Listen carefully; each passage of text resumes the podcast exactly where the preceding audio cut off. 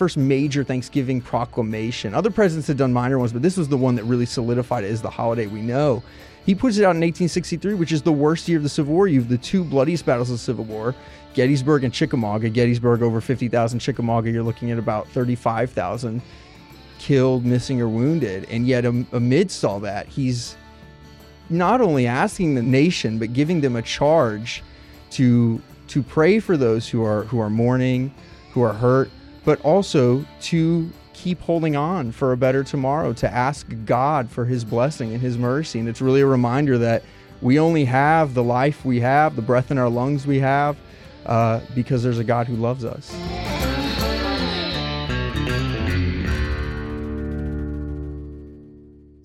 Welcome back to the Kevin Roberts Show. This is a special episode. I mean, really special. This is the first time we have endeavored to record a Thanksgiving special. And a Thanksgiving special because we should always be grateful. You probably heard me say once or maybe a hundred times in the couple years we've done this show that the heart of a conservative is to be gratitude, to be grateful first. And so the best way I can do that here at Heritage is to feature my colleagues, all of whom are friends. And so that'd be a little time consuming if we had all 300 plus of us on this episode. And so this year, we've got several of my colleagues, each of whom will talk about a different aspect of why they're grateful. Also, a different aspect of the holiday of Thanksgiving itself, because so much of what we have lost in the United States, but we can reclaim, is remembering our customs, our traditions, even as a few people who happen to be vocal want to take them away from us. So thanks for joining. I hope you enjoyed this episode. Very fitting my first guest colleague on this episode is Chris DeMuth, one of our newest members to the Heritage team, but someone who is known throughout the country and the world. He was a longtime president of American Enterprise Institute and is now is the, the distinguished senior fellow in American thought here at Heritage. Chris, the grand poobah of the conservative movement, thanks for being here. I'm thankful to be at Heritage Foundation and thankful to be here with you to discuss Thanksgiving. Tell us why Thanksgiving still matters. First of all, it is America's oldest holiday, and it is many Americans, including my own, favorite holiday. It goes back to very early uh, to the 16th, 17th century, early settlers in Florida. It was celebrated uh, intermittently pretty much throughout the uh, colonial period. And it was a harvest festival uh, giving thanks uh, to for nature's bounty and to God for all of his blessings. Um, often at the end of hard times. Um, sometimes it was a day of, of, of feasting and festival. Sometimes it was a fasting day. Uh, it, it, had elements of penance and charity from the very beginning. The first found the first Thanksgiving uh, in 1621. There there are many controversies about Thanksgiving, and you and I are Virginians, and Virginians sometimes claim that Jamestown actually came a year or two earlier. But we generally think of the Pilgrims' first Thanksgiving at the end of a terribly hard first winter half of the people who'd come over on the Mayflower were lost. Uh, but Native American tribes helped them, taught them American agriculture. They had a pretty good planting season, a terrific harvest in the fall, and they set, a, set aside three days uh, to, uh, to give thanks.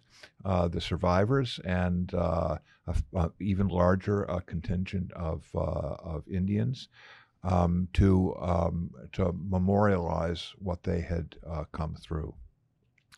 But the big change came in the administration of George Washington in his first year of his first term, and it was the first presidential proclamation of any kind, um, recommending to the people of America that they set aside a day of thanksgiving for the blessings that had come to them.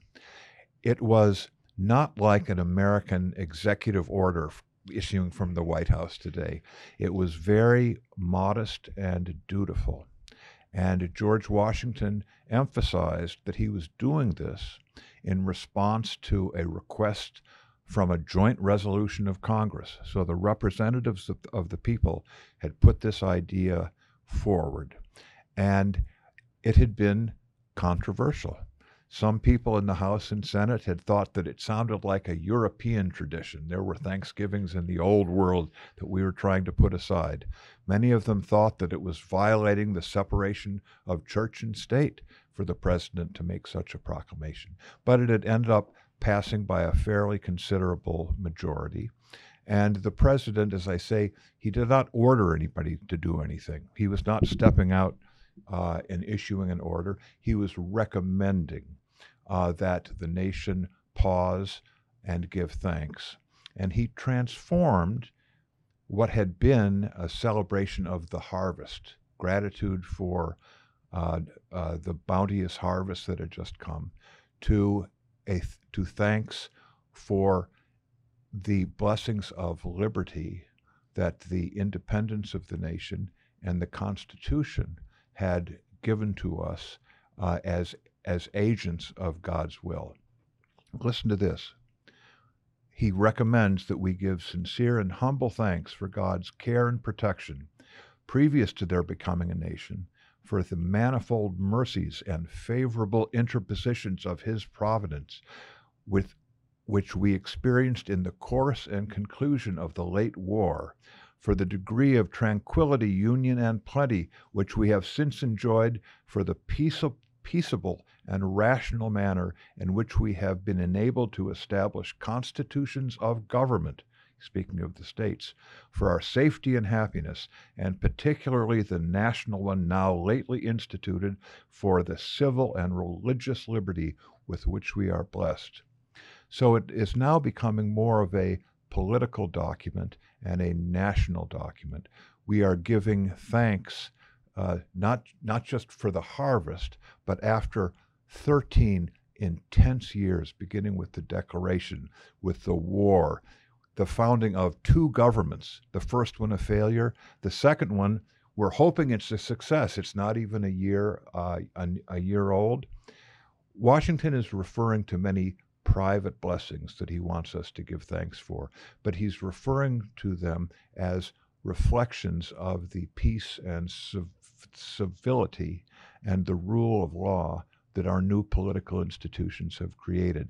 So it's political. It's a. It was a political holiday, not in a partisan sense, but in the sense of appreciating the great blessings of living in a nation that had come through such terrible times uh, and had achieved the beginnings, at least, um, of uh, of a peaceful and successful nation.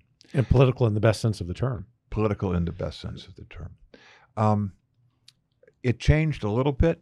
Uh, John Adams, who was a, uh, a little bit uh, more of a dour uh, character, uh, he proclaimed Thanksgiving as a day of repentance and um, and humility. There's this Massachusetts upbringing coming out as yes, opposed to the Virginian, that's, right? That, that's right. So you can see the different um, aspects of it. And then Jefferson refused to issue a proclamation so because typical. he thought that it would be a violation of the separation of church and state. Madison felt sort of that way, and it it fell out of practice until uh, Abraham Lincoln uh, in the fall of '63 now we're in the midst of a terrible war, uh, but it is also a public statement to give thanks to God for such blessings as we could see in the midst of this terrible war, um, because the range of violence had been limited to the theater of war. Foreign nations had not taken uh, advantage to invade, as some of them had been thinking of. Um, there was, in general, peace and rule of law in areas of the nation removed. So he's looking for good things, and he's looking forward to a nation that would um, uh, that would enjoy blessings of increased freedom after the war. If you had the opportunity for President Biden, and I mean this is a political question, but not a partisan one. If you had the opportunity to give him advice on what to say in a Thanksgiving proclamation this year, in other words, accounting mm-hmm. for all of the challenges in the country, including uh, toxicity in our in our politics. What did what would your advice be? I I would urge him to uh, to emphasize what I regard as the most important part of Thanksgiving, which is that it is a day of pause. It is a pay of. It is a day. It, it is a sort of a um, a secular national Sabbath when we put aside uh, our cares, our even our ambitions, uh, to simply sit back, uh, to um, put our individually individuality aside, and we are in a home. We are with a family. We are bringing in sometimes extended family from around the country, um, roommates, friends who perhaps are without family, um, engaging in acts of uh, of charity. Um, it is a day for family, for important rituals. We still have the it's still a harvest feast uh, when we have a big splendid table, but everybody participates uh, in that. It is a day completely different. Uh, it's from other holidays uh, and from uh, the usual cares of our lives. So it is a way. It is a time when we should just think of our blessings uh, that have been unearned, to count those blessings and concentrate uh, to concentrate on those and how they should um, lead us to rededicate ourselves to live better lives in the future. I would urge so. A pres- presidents, modern presidents, often talk about their political programs, and the nation give should give thanks for all of the wonderful legislation that I've proposed to Congress. I would suggest that President Biden uh, not do uh, any of that, uh, but uh, to suggest the um, uh, the religious um, uh, aspects of Thanksgiving, giving thanks to God, putting aside our differences, emphasizing our humanity. And you know, George Washington observed the first Thanksgiving by making a charitable gift. He didn't advertise it, he just did it. Uh, and I would suggest that uh, President Biden emphasized emphasize charity, helping out others, helping out the less fortunate, um, which are in which are all political acts in that we're all doing it as individuals in our homes, but we're doing it when millions and millions of other small platoons all around our country, we're all doing it as Americans at the same time. So it is it is a time of private uh, uh, thanks and gratitude, but it is also one of uh, national celebration. And I would I would uh, I would uh, ask the president to emphasize that and. Uh, um, what a great, so, I mean, truly great advice for him or for any president, but also some good advice for the rest of us as we prepare whatever our, our family customs are going to be. One final question for you, Chris. What are you most grateful for this Thanksgiving season? Um, Uh, th- th- th- those are those are personal. They're they're personal aspects of gratitude. Uh, I'm uh, Kevin. I'm one of your oldsters around here, and I have been blessed by uh, excellent health, um, and uh, it's something that I work on. But mostly, it's something that was completely unmerited and just given to me. Uh, and I'm thankful that I can be active. I can be a somewhat productive citizen uh, at, at my age. Um, I'm grateful for the strength of our institutions because my life at Heritage in the years before that have been devoted to the study and understanding of America's political uh, institutions, the Constitution, the rule of law, sound economic policies. And as you know, those of us who study these things uh, are often overwhelmed by all the mistakes we're making, how far we are falling short. Um, uh, on Thanksgiving, what I think we should all think about is the and be grateful for is the tremendous strengths that have gotten Americans through so many terrible periods and that are going to get us through the periods of, of serious travail that we're in today. We'll need to remember those. So thanks for joining me, Chris DeMuth. And I will say that one of Thank the you. things I'm grateful for, both professionally and personally, is that in addition to our friendship, I now get to call you a colleague. Thanks for joining me. Thank you, President. Ro- Thank you very much, Mr. President. That's fine once, but Kevin's fine. Chris, have a great Thanksgiving. Thank you. Delano Squires, research fellow, DeVos Center, great friend, colleague, someone whose hiring I remain so grateful for. it kind of happened around this show, It did. which which is just awesome and did. providential. And uh, what a year or so in, things are still going well. Thanks for joining me. Uh, we're going to talk about a lot of things: family, Thanksgiving, custom. But let's start with national identity. Hmm. This is a noble country, Hmm. in spite of all of its warts. Mhm. What would you say, as an immigrant yourself, Mhm. a son of immigrants, Mhm. who's grateful for this country but well aware of its warts, from the political left to the political right? What's the advice you have for Americans who are aware of those warts to still be grateful about what we have? That- That's a great question. I I think um, my advice really s- springs from how I see family, which is you don't get to choose the one you're born into. Um, and as you said, every family has, you know, its strengths, its weaknesses, its warts, its secrets. Um, but I think it's unwise for a man to destroy the land that he's standing on. Um, so I'm a person that has a deep sense of gratitude for America, p- partly because, you know, my parents came here over 40 years ago, and it's the only home that I've ever known, and it's the Lord willing, the only home my children will ever know.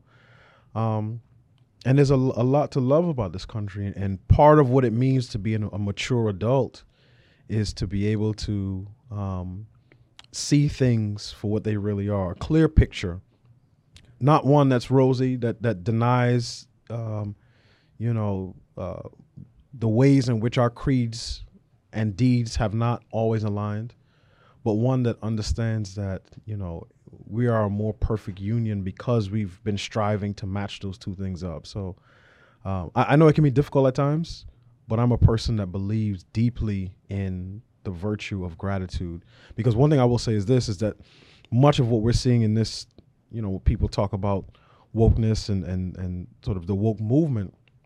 One thing that doesn't get discussed enough is the extent to which we're losing our sense of gratitude. Uh, and when I look at you or you look at me and you say, "Well, you, um, my your sex or your race gives you a leg up," what it ultimately ends up doing is making people ungrateful for the things that they have, because for whatever little we think we have and what more we think we should have, someone always has less and is desirous of what we have. So, um, so all of those things sort of go into how I think about um, a sense of gratitude and thanksgiving for this country. Are there? This is related, but it may seem like a, a little bit of of a, of a pivot. But one of the things we're trying to do in this episode is is highlight customs of colleagues in their own families. I- Are there special customs that that your family had growing up, or your family now with with your own kids has that you would share with the audience as a way of maybe encouraging them to rekindle some of those? I ask that question because if polls are to be trusted, and at least mm-hmm. the trends in polls, I think, can be trusted. Mm-hmm. Americans are sort of losing touch of or with this kind of quasi-religious element of hmm. the, the Thanksgiving holiday, which Yeah. President Washington set out so long ago. So I, I remember as a kid, one of our customs is that we would meet at my aunt's house um, every year. And at that time, at the height of it, I was probably had about 20, 30 people in the house aunts, uncles, cousins, family friends who would come, you know, from Brooklyn or the Bronx and, and drive to Queens, and we would all eat and, and you know, have fun and dance. Um, and that really was one of the most special th- memories I have of growing up in, in as a kid. Um, now we're, we, as a young family, we're creating our own customs. Um, I don't kill my own bird. Maybe one day, if I get into hunting, I will. Um, but just being able to spend some quiet time with the family, uh, you know, and, and we're, we're still developing some of those things. One of the things that we used to do early on in my marriage, my wife and I, we would travel to Houston because she said how much um, Thanksgiving meant to her parents. Um, so so we did that for a number of years. Haven't been doing it as much obviously since since COVID, but um, we we try to to develop. We're trying to develop more of those customs and traditions in our family, so that our kids have something to hold on to, um, and then they have something to pass on to to their own children.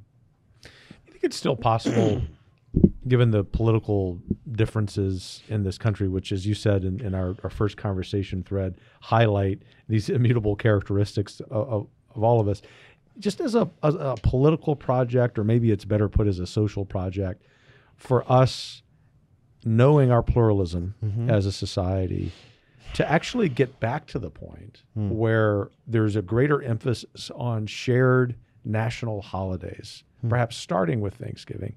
And if that's the case, what can we do at our respective Thanksgiving gatherings to begin that project? Hmm. Is it possible? Yes. Um, is it likely on our current trajectory? You're I- an honest man. You can, le- you can level with me, Delano. it, it, it's hard to see that um, we are breaking breaking apart in so many different ways. And I think one of the things that has made me realize is um, what we have, this sort of experiment in our country, is not the norm. Uh, a tribalism is definitely the norm, right? Shared ethnic background, um, a shared sense of land, and sort of people groups in situated in a particular place. That is the norm. So the fact that we've gotten as far as we have over the last 250 plus years is a testament to the resilience of the American spirit all, all around. Um, but but I I hope that we can do that. Uh, but it's hard to have shared holidays when people start from such different perspectives on everything. Um, and, and in fact, at times it feels as if if one side says this is a great thing, the other side is duty bound to say no, we must oppose it. So I, I hope that we can do that. Uh, but as I said, I think Thanksgiving is th- the the notion of being grateful for what you have is one thing that I think um, sh- can be sort of broadly uh, accepted by Americans of all different types, you know, all different backgrounds, religious views, ethnic backgrounds. So I, I'm hopeful, but I don't think the trend lines are pointing in the, in the right direction at this point. So maybe what we can do at our Thanksgiving gatherings for those of us who are the praying sort is to, to pray for this. but secondly, in terms of uh, what we can do outside the supernatural, uh, that is to express our gratitude, uh, to do what we try to do first here, which is to listen before we speak, which you personify, if I may say. And and yet we can also be sober that the reality is not good right now, but Yeah. perhaps by doing those things and realizing that culture, what we do in our own homes, will affect politics, that we can get there. Yeah, and I agree, and I, and I think more of us need to become the praying sorts, um, be, because again, my, my faith does drive that sense of of deep gratitude. I, I wake up every morning understanding that some people didn't make it through the night. Um, every holiday I get to celebrate with my family and friends, I'm thankful for because I know people, you know, who've lost both people younger than I am who've lost both parents. Um, so there's so much to be thankful for in this life. Um, and, and in fact, I think our bounty has helped drive this sort of sense of envy and ingratitude. Uh, because for the person that thinks um, that uh, when Starbucks runs out of their pumpkin spice flavors, that this is a, some sort of crisis, uh, people like that haven't spent enough nights being going to bed hungry um, or living in a place that doesn't have running water right? So I, I'm aware that that there are people all across the globe who live those lives. And one of the things that always struck me as ironic is that sometimes you see, you know, missionaries go over to some remote village in Africa, and one of the things that was most consistent about those experiences is that the kids in that village always have a song. They're always singing. There's always a sense of palpable joy that you can get from them. And then you compare it to this country where kids who have every conceivable device and video game console um, are complaining about what they don't have, um, and largely in part because they're listening to parents who complain about what they don't have or what somebody else got that they didn't deserve. So um, I, I, I do feel that one of the things that can help bring us back to that sense of unity uh, is for a greater, uh, you know, sense of prominence that uh, religion and faith can play both in our personal lives and also in the public square. Well, I'll take that as a charge from you this Thanksgiving season. Delano Squires, I remain grateful for our friendship, grateful that you're here as a colleague, and grateful for everything you do for this country. God Thank you, bless sir. Thank you. Richard Stern, director of the Hermann Center here, you'd focus on all things fiscal, budget. Uh, you know, if this were a, an episode of a different purpose, we might be talking about a different topic. But the government's spending too much money. We'll leave that there. And instead, you and I are going to talk about what you're thankful for. Absolutely. What are you thankful for? I well, so honestly, and and you know, and I appreciate. Thanks for having me on here. I one of the things I actually love about budget policy is if you do it right, it's about that. It's about the things you value. It's about the things that give you inspiration. It's why you do the things you do. So I'm thankful for you know my family, friends, those things, the people around me, the the team that I have here. But you know what I'm saying? I'm thankful that I get to be in a country, I get to work at an institution where we try to make sure that everyone has the ability to do what they want, to pursue the dreams they have, to to not just be thankful for things, but to use that as inspiration to make other li- people's lives better. And that gets me up in the morning. Anything different about this year? Well, the government's about to run out of money. Oh, right. What's different about this year? Heritage has been saying that for a long time, right? Exactly right. Uh, you know, I would say this, right? And, you know, we all know this. There's a lot of pessimism. There's a surplus of pessimism in this country, and that seems to be getting worse year over year. But, you know, I will say this, though, right? We have a new speaker. Uh, I would say maybe, you know, in a long time, kind of the first kind of devoted Christian conservative speaker we've had in a long time. And I, I think there's a new energy in this country, actually, in some ways, that despite the pessimism, there's an increasing kind of de- determination energy to get back to our roots, to get back to our traditions. Frankly, I think to refine that optimism that I think drove the United States. And I think drove the pilgrims to come here and found a nation that, for the first time in human history, at least since ancient Israel, was devoted to God's law and, and not just to dictators that ignored God's law, which was most of human history. So I think we're back to that. What needs to happen in 2024 I'll leave that open ended. So, in, in, any sector of life, in order to accelerate uh, or, or maybe implement this this sort of newfound optimism you have. So, I, I, think at some level, and you know, it feels frustrating. You need people to believe it individually in their own hearts, right? I think optimism is something that starts at the individual, and that permeates through our, our uh, institutions, the family, other civic institutions. But pessimism does as well. And so, you know, I think it behooves all of us individually, as you said, to think about what we're thankful for, what our roots are, what our foundations are, what drives us. Not just the thing you do day in, day out at your job, but re- really what motivates you. And I think if all of us focus on that, focus on what we're thankful for, what we have, what our goals are to make the future better for ourselves, our families, our neighborhoods, I think you'll see that more, that energy building. And so, you know, it's for people that lead and, and have platforms to use it. But at some level, it's, you know, I would ask everyone, right, to, to be inspired by that, to refine that sense of optimism. And I think the more we do that, we'll, we'll get through these times. Switching gears a little bit, a question that I've asked all of our colleagues in this special Thanksgiving episode any particular customs, Thanksgiving customs in your family you're looking forward to? Yeah, so uh, my family usually tries to get together uh, around Thanksgiving. It's always a little difficult being a traditional Jewish family. There's a lot of people in New York and a lot of people in Illinois, and of course, an enormous amount of people in Florida. I was going to say there has to be some of your family members in Florida, right? So I will say it's easier though because over time everyone's migrated to Florida. You know, both because it's the free state and low taxes, all those amazing things, but it's also, you know, we're Jews tend to populate, right? But so I'm looking forward to everyone getting together for that. Um, but I will tell you, though, so maybe, you know, a little more unique for us as Jews, of course, is we view Thanksgiving as kind of part of the story of Passover. So in some ways, Passover is near the beginning of the year, Thanksgiving is near the end of the year. But you know, they're both in many ways the same thing, right? They're they're devoted to being thankful for our free will, for our soul, for what makes each of us individually unique.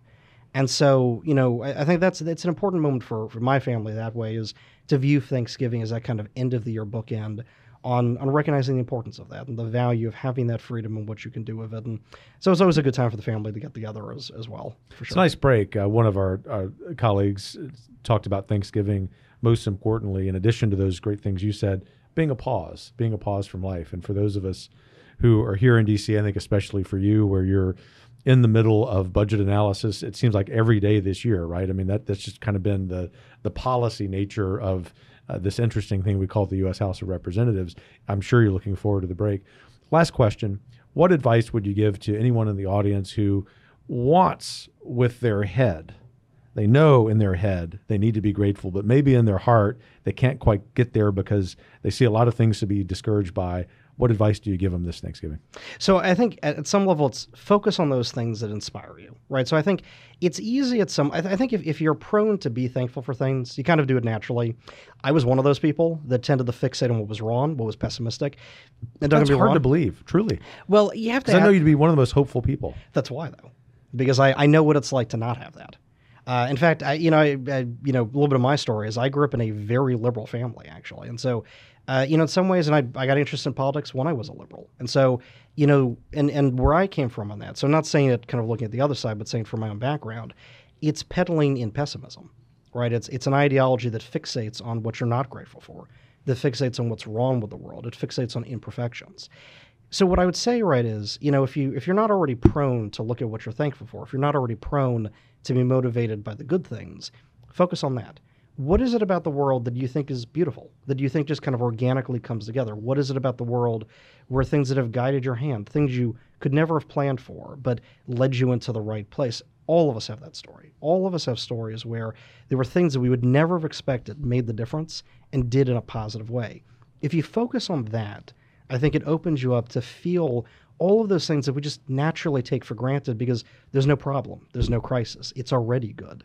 If you fixate on that, I think what most people see is even in the darkest times, and I've been there as well, the vast majority of things around you are actually pretty good and they work pretty well. And so you can you can ignore the kind of the few problems around you and fixate on how much is good and how far you've come in your life. So that would be my advice. What a terrific Thanksgiving reminder. Richard Stern, it's a great pleasure to work with you every day. Likewise. And so I'm, I'm very grateful for that every single day. Thanks for taking some time out of what is a very busy week for you as you're crunching some budget numbers. Most of all, happy Thanksgiving. Thanks. And you too as well. Thanks so much. You bet. Brenda Hafera, who works in our Simon Center, one of the great policy leaders at Heritage. Thanks for joining me. It's a pleasure to be here. Everything you do is awesome. It, no, truly. And it, as a historian who is not really able to have a lot of time to continue to do academic history, I read everything you write. And I don't have the time to do that for every scholar at Heritage. And I think everyone understands that. But I love your work. It, it's always a sober diagnosis of revisionist history, which is terrible, how that is, is seeped into so many of our historic sites, especially here in the Washington, D.C. area. But it's always with an attitude of being grateful for the past, honoring it properly, telling the story honestly, but also some suggestions about how things could be improved. So thanks for your work. But tell us about the scourge of revisionist history before we get into some happier notes. Yeah, unfortunately, it is spreading and it's spreading very quickly of once it infiltrates one area, it is on to the next. It is always one step further ahead than we can seem to catch up to it, unfortunately. So I think a lot of people are familiar that it's certainly part of our lower education. It's certainly part of our higher education. The higher education institutions actually came first, right? If you really want to be effective, you educate the educators because they're going to go on and educate the children, of course. And so that was part of the strategy of get the higher education institutions get the teachers, and then lower education institutions will follow. So we've seen that in many different forms in the form of critical race theory, in the form of identity politics. And now, as you mentioned, we're seeing it at our presidential homes and museums, which I find particularly disturbing because so many people have come up to me and say, I remember when I was a little kid and I went to James Madison's home and I stood in the room in his library where he thought of the Constitution. And that was a remarkable experience for them. It's something that touches them and makes them feel proud to be an American and to be part of this great experiment in self government. And to have that taken away from our kids and for them to f- be told that America is this horrible place and they are victims in this whole affair is to take away something fundamental from them. It's one, a question of where is our country going? How are we undermining the principles that we're dedicated to? But also, it's a question of human dignity, of telling children that they are victims has never made anyone strong or grateful or resilient. So these two things are intertwined. So, no doubt you are tracking the attacks on Thanksgiving itself as as a holiday, as a custom, as sort of a quasi religious, uh, quasi secular holiday. Is that are those uh, attacks increasing? Is there any hope that maybe we can turn the corner and push back on them? there's always hope, I would say. Um, that's my disposition. And I think they are increasing as everything is. This is part of the great awakening, as, as they say. Um, and I think in part it's a war on gratitude. Of that is something, gratitude is much like forgiveness, gratitude is a choice. It's not based in naivete. It's not a dismissal of things or a refusal to confront things. It's a deliberate decision to look at the bad, but then to turn to the good. And sometimes it's not easy and it requires a great deal of strength. But I think that we're fortunate in that one of the ways you inculcate gratitude is you study history. And there's a lot in American history to be grateful for and to be proud of. And that's one of the things that when we undermine things like Thanksgiving, when we undermine our history, we're undermining the virtue of gratitude. So, as people watching or listening to this think about what they're going to be doing for Thanksgiving, or if they happen to watch or listen to this after the holiday of Thanksgiving, but want to take this this charge from you to to be more explicitly grateful, including about our history, what would you recommend to your fellow Americans to cultivate that virtue of gratitude specifically toward the holiday of Thanksgiving or specifically toward our own history as a nation? Well, I think a good place to start is to read the primary documents. Right? It's it's all there and there's so much of a sense in those primary founding documents that there's a continuity of America and there's a continuity of the American people and that the founders think they owe an obligation and an obligation of gratitude towards those men who fought in the revolution, as Abraham Lincoln, who laid so costly a sacrifice on the altar of freedom. And they owe gratitude toward those men and women. And then looking forward, they owe an obligation to posterity. And so they are merely a piece in this grand American story. And you get that sense and then if you reflect, you realize that the gift that we've been given is what Robert Frost called the gift outright. It's something that is freely given and is so immeasurable in its significance that you can never fully repay it. And it's not meant to be repaid by a material matching. It's not that kind of gift.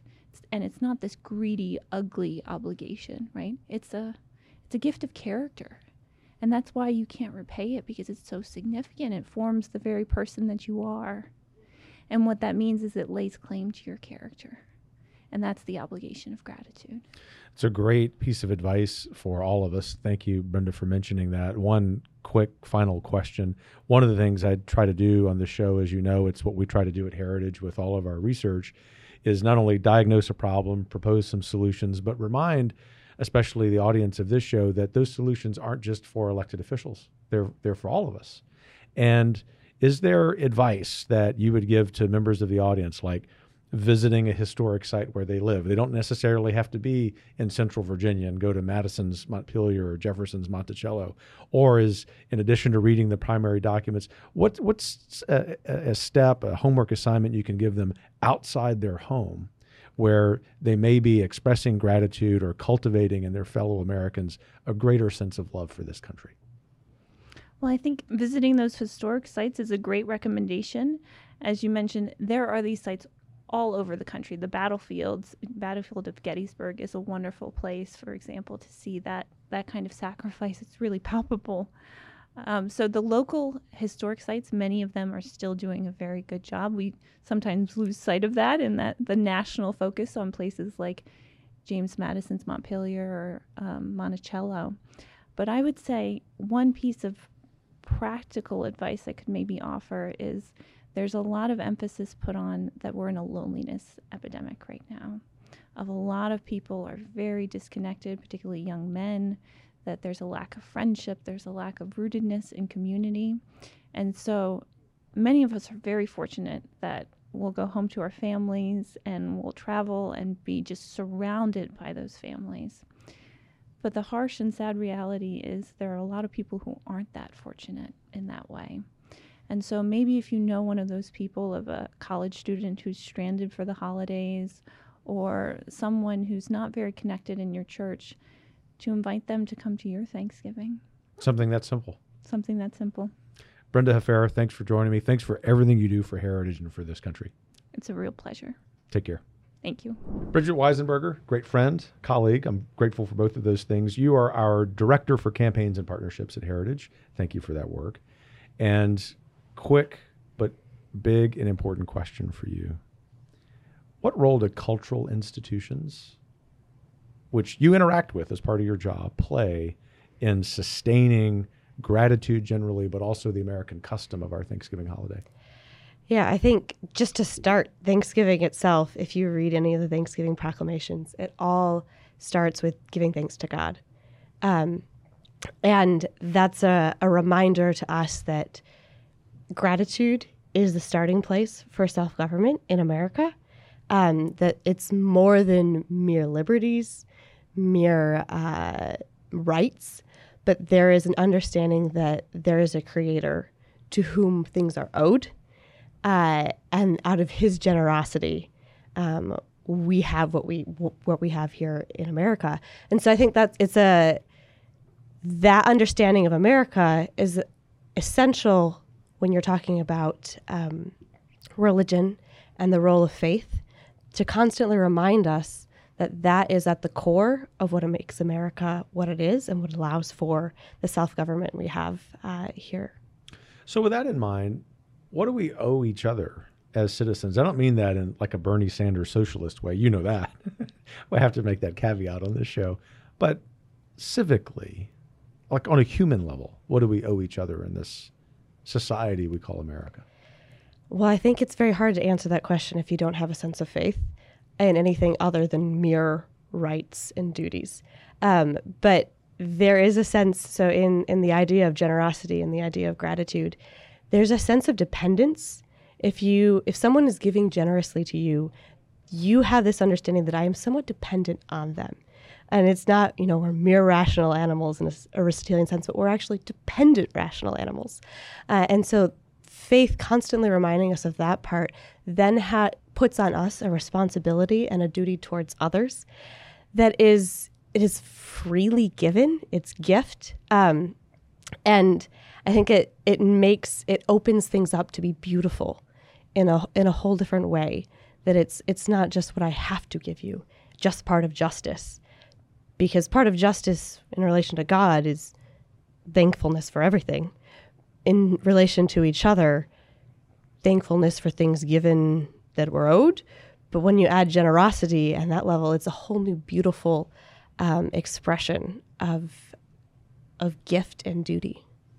So, one final question, although I would love, as you know, to talk Aristotle for an hour or two with you, but I'm not sure everyone in the audience would appreciate that. Some definitely would, but you and I and a few of our colleagues can geek out on Aristotle another time.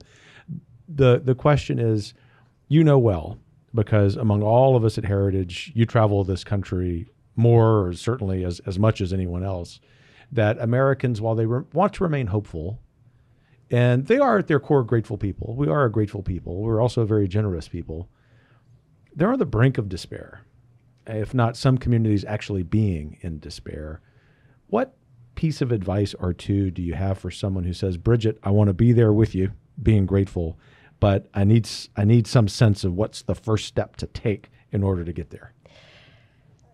I'm a little biased. I have a lot of nieces and nephews. Uh, and I think it is very hard not to be grateful and not to be hopeful because you kind of have to be when you spend time with young children. And there is just something so beautiful about their laughter. It, it's contagious, and you can't, you have to fight for it because you know you want to protect that innocence. Um, but you have no choice but to do it. So you have to be hopeful in that sense. So I'll take that as a as a lesson for a dad around the Thanksgiving table when my kids and their friends are laughing not to have that dad moment and tell them to be quiet, but to rejoice in the moment, right? Perhaps it's really cute when it's under three, but uh... yeah, it is. It is. Uh, but you're to your larger point, which is, it's excellent. Spend time around kids, and that's a great reminder of why we do what we do. Thanks for everything you do. I hope you have a great Thanksgiving, and it's wonderful to be at Heritage with you. Take care. Sarah Feldpausch, our Director of House Relations for Heritage Action, thanks for what you do. You've been a busy gal the last few months, but we're not going to talk about that. instead, we're going to be optimistic about the future here in DC and in the country. And instead, you're from Michigan, like many states, but Michigan's profoundly the case uh, with, with, with this. Cultural institutions are huge. Cultural traditions, no matter where someone's family is from, are huge. As you think about Thanksgiving, whatever it is that you're going to be doing with family and friends, talk to us about the importance of culture. Well, I think first and foremost, it's unity for me. Uh, you know, I come from a really big family in West Michigan, uh, went to school in Holland, Michigan. And so both of the, the areas that I grew up and then going to Hope College, you know, both had very rich cultural histories, obviously, Holland, uh, the Netherlands. Um, and then moving out to DC and the ways that, that it can break down and quickly, uh, coming back to that sense of unity is really important.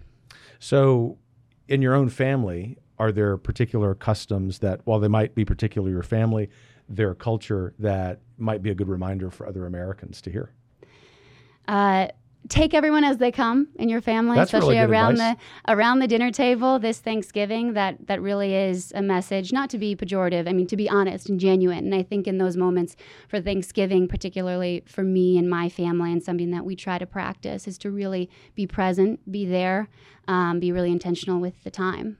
And as, as part of that, making sure that maybe the follow-up questions or points we might make about certain things that that's a day to kind of leave them outside Maybe, maybe Oh, not. maybe not. No, Okay. I, I don't know. Most of my family is still back in Michigan, and actually, I, I like to ask some pointed questions. Um, but I think actually, in these instances, it's a it's a good time to ask the questions because it's a time where you really do have people's attention. Yeah. Um, and people are coming to the actual table, um, you know, wanting to engage with you, and I think that's a good time to ask the questions. Well, interesting because we at, at, at my family Thanksgiving dinner we always try to have people who are stragglers. You know, maybe they couldn't get home or whatever. And one of our guests last year at the end of Thanksgiving dinner said to my wife and me, um, "I was raised not to talk about politics and religion, especially at the Thanksgiving table, but that's all you people discuss." That's a way of saying it. I, I hear you saying it too. Be authentic. Yeah. Talk about those things, but we we can be respectful Yep. and kind about them, especially with people we're sharing a dinner with. Yeah, so you mentioned I'm from Michigan and it's a Midwest nice. Came out here to DC and got a little fight in me. Came back home and so around the dinner table sometimes, um, and Thanksgiving in particular, that can that can come out. Let's have some real conversations, and I think it's it's well received. So, one final question for you. I think what people who may not be aware of Heritage and Heritage Action ought to be grateful about your work is that you are our representative inside the U.S. House. And so, you've been a particularly busy person this year. You have many legitimate reasons maybe to be discouraged about good policy about politics and yet those of us who have the privilege of working with you know that's not how you're constituted that in spite of those realities that you look forward in a hopeful way to the future when you woke up this morning, in spite of knowing what you would have to do, which is dealing with some of the House Republican things, good guys and gals, but they have some challenges, no doubt you were grateful for waking up in the United States. What was at the top of the list as reason number one?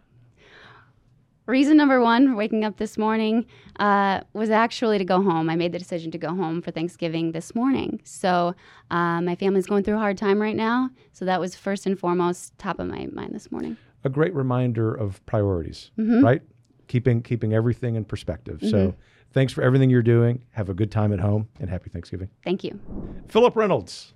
I don't even know your title. You do something. I see you down here in the com studio all the time. You're digital producer, Yes, sir. Kevin Roberts show. Yes, sir. every all the far more important productions we do at Heritage. And I'm chuckling because you have to tolerate me so much. Thank you. I'm grateful for the fact that you tolerate me. I'm grateful to be here. And I think you're grateful because I just agreed that for 10 minutes we were going to geek out on American history. Yes, sir. Let's start. All your, right. What, what's your? I'm really grateful you want to do this. And so, one of the great things about being the president of the Heritage Foundation is, of course, I can exercise my executive prerogative. I try to do so very, very infrequently, but I'm exercising it now. Last segment of this special Thanksgiving episode, we're talking history. What's your favorite part of American history? Wow, that that's uh, in the top three toughest questions I've ever been fielded. Oh, that, come that on comes up. No, no, no, it really does. I, I love American history. Um, I'm particularly drawn to, and this isn't really going to tie in very much with Thanksgiving, but Seminole Wars, Hmm. Westward Expansion, Comanche Wars. I just read a book, um, Empire of the Summer Moon. Highly One recommend of the best books ever. incredible. I had to put it down at times. It's almost like eating really rich cake. There's so much there, you almost have to pause to appreciate it. Um, but that that anything in that realm, but but aside from that, the Civil War has been something I've always been drawn to. Um, shout out to my grandfather. He he was really into Civil War history, and growing up, I used to watch Gettysburg with him and all these these documentaries and TV shows. So it's just been something that that stuck with me my whole life. And living here in Virginia now, sort of as a adopted Virginian, I suppose.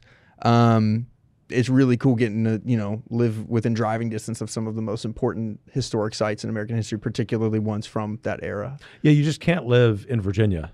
I was going to say a place like Virginia, but I meant Virginia, period, mm-hmm. without just feeling the the draw into history and relative to the rest of the country, the age of the institutions, the the pride that Virginians rightly should have Yeah. in those institutions and their history. And you were telling me off camera that you've recently gotten into Jamestown history. Mm-hmm. That's the earliest of the early for us in, in, as Americans. That clearly has a tie to Thanksgiving, but we don't even have to go there. What do you think it is about the pursuit of history that is so appealing for us in this chaotic time of the 21st century? Yeah, there's a couple of things that really stick out to me. One is when I read, I was reading some some primary documents last night, some some journals and um, some letters, and you realize that people really don't change that much. As much as times change, technology changes, the way we we move around and communicate, humans really don't change at all. And there's something that's very humbling about that. We're in no way really morally evolved than our forefathers, but there's something also very encouraging about that. And you realize how accessible our forefathers are, and they thought and felt the same way that we did about a lot of things, maybe different issues at the time, um, but they were really the same people, and they they had joys and griefs like we do. Um, in the case of Plymouth, a lot more grief than joy initially. Um, I was reading, I was really drawn to actually to to to William Bradford as a leader. Um, you know, he wasn't initially their leader. They had another leader. John Carver was their kind of chosen leader, and he died. Bradford's wife died, and then he he was elected as their leader. And I see him really as a representative of the sort of everyman, sort of the everyday American, the people who you know hold this quiet virtue and are willing to just put their heads down and do what is right day to day, day in day out, without hoping to ever become famous for it, without hoping to ever become heroes. And those are the true heroes. Um, yeah.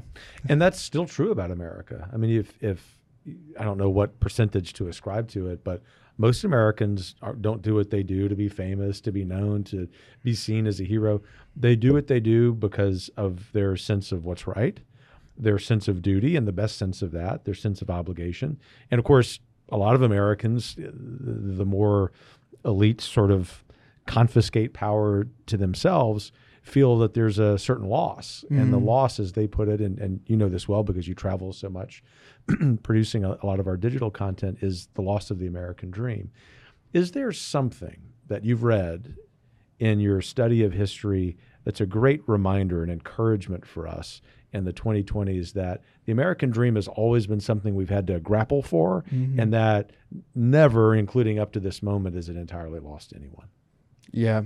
There's a couple things. Um, one is PBS actually put out a really good documentary series about 20 years ago on the city of New York. And I really had never realized the, the hardship that so many people not only experienced, but really walked into here. People who essentially laid down their lives to, to, to work themselves to death, to live in horrible tenement housing just for a chance to give their children a better life and I see people are still doing that. I'm from the you know Tampa area of Florida, and a lot of friends of my family are are, are Cuban. They're from Cuba. Um, someone I interviewed actually for a Daily Signal mini documentary a couple years ago. He's a he runs a salon, and he grew up in Cuba as a child. His grandfather um, had one of the largest dairy plants in the country, that was taken from him when the communists took over. And so to speak with these people, and you know, almost with tears in their eyes, them tell you that if America goes, I don't, I don't know where where else to go. This is it. Um, but then they have an optimism that we don't because they see how bad things can be. Um, but they really do believe in the American dream and, and are still some of the most ardent supporters of it. And they're going to fight for this country harder than a lot of people who who don't know what it's like to not have the things that we do have, who don't who don't know what it's like to go through a civil war where you have two percent of the nation wiped out, where it, you know the Battle of Antietam, and one day you have almost as many casualties as the entire Revolutionary War, or Gettysburg, where you have 50,000 Americans killed, wounded, or missing, which is more than the Revolutionary War and the War of 1812 combined, all within a day or two days or three days. Um, we look at Lincoln, who puts out the the first sort of Thanksgiving, the major first major Thanksgiving proclamation. Other presidents had done minor ones, but this was the one that really solidified it as the holiday we know. He puts it out in 1863, which is the worst year of the Civil War. You have the two bloodiest battles of the Civil War, Gettysburg and Chickamauga. Gettysburg over 50,000, Chickamauga you're looking at about 35,000 killed, missing, or wounded. And yet, amidst all that, he's not only asking the Nathan, nation, but giving them a charge to to pray for those who are who are mourning, who are hurt, but also to keep holding on for a better tomorrow, to ask God for His blessing and His mercy. And it's really a reminder that we only have the life we have, the breath in our lungs we have, uh, because there's a God who loves us. History gives us perspective, doesn't it? It does. So, as you prepare to celebrate Thanksgiving, there a custom in your family that you're particularly looking forward to? So we we started doing it very very recently. Last year's the first time we did it again this year. We did a little mini Thanksgiving up here uh, for a couple of my siblings who won't be able to go home, but. Um, deep frying a turkey. If you've never done it before, I'd say it's worth the risk. Uh, please be careful. Look up some tutorial videos. Don't don't throw for frozen bird in the oil. But I would say it's a new one. My family's we've kind of always been one of those families who sort of experiment with new traditions every year. So our tradition is probably not having a tradition. Um, but uh, I think the fried turkey is going to stick for a while. Uh, having fried a lot of turkeys in my life, I uh, absolutely second that motion. Yeah. Philip Reynolds, thanks for everything you do. You are often the man behind the scenes, sometimes occasionally the man in like on stage, but we're really grateful for the work you do and grateful of your reminder that history allows us the perspective to be grateful today. Thank you. I hope you enjoyed this special Thanksgiving episode of the Kevin Roberts Show as much as I did. As, as you can tell, you hear me say often I have the best job in the world because of the people I work with, and you got to see and hear from a handful of them. Most of all, on behalf of all of us at the Heritage Foundation, wherever you are, wherever you're from, however hopeful or not you are, we're hopeful that this episode has given you a shot in the arm because as we enter the concluding phase of 2023 and go into 2024, people are focused on things like the presidential election. Very important, don't get us wrong. But what's most important is what's upstream of politics and elections, and that's what we do with our own family and our own friends.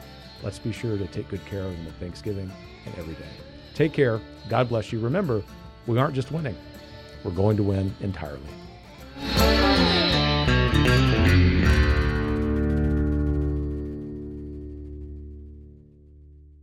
The Kevin Roberts Show is brought to you by more than half a million members of the Heritage Foundation. The executive producer is Crystal Kate Bonham. The producer is Philip Reynolds. Sound design by Lauren Evans, Mark Guiney, and Tim Kennedy. For more information and to subscribe, please visit heritage.org.